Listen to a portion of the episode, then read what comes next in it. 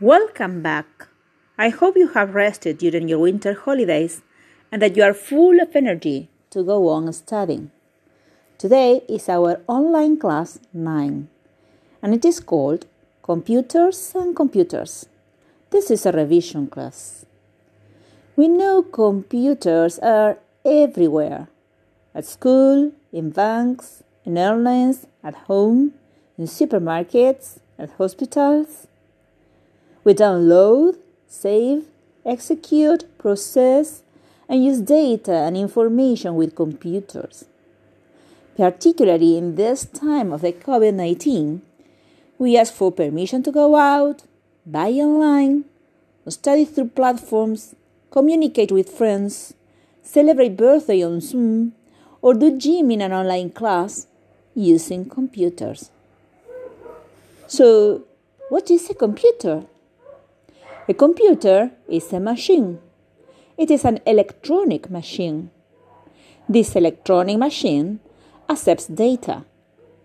This electronic machine accepts data and processes the data. This electronic machine accepts and processes data, and the result of this process is information. We need information to make decisions. So, as a definition, we can say that a computer is an electronic machine that accepts and processes data to get information so we can make decisions. A computer system consists of two parts hardware and software. Software is a set of instructions, logical instructions, in a special language that tells the computer what to do.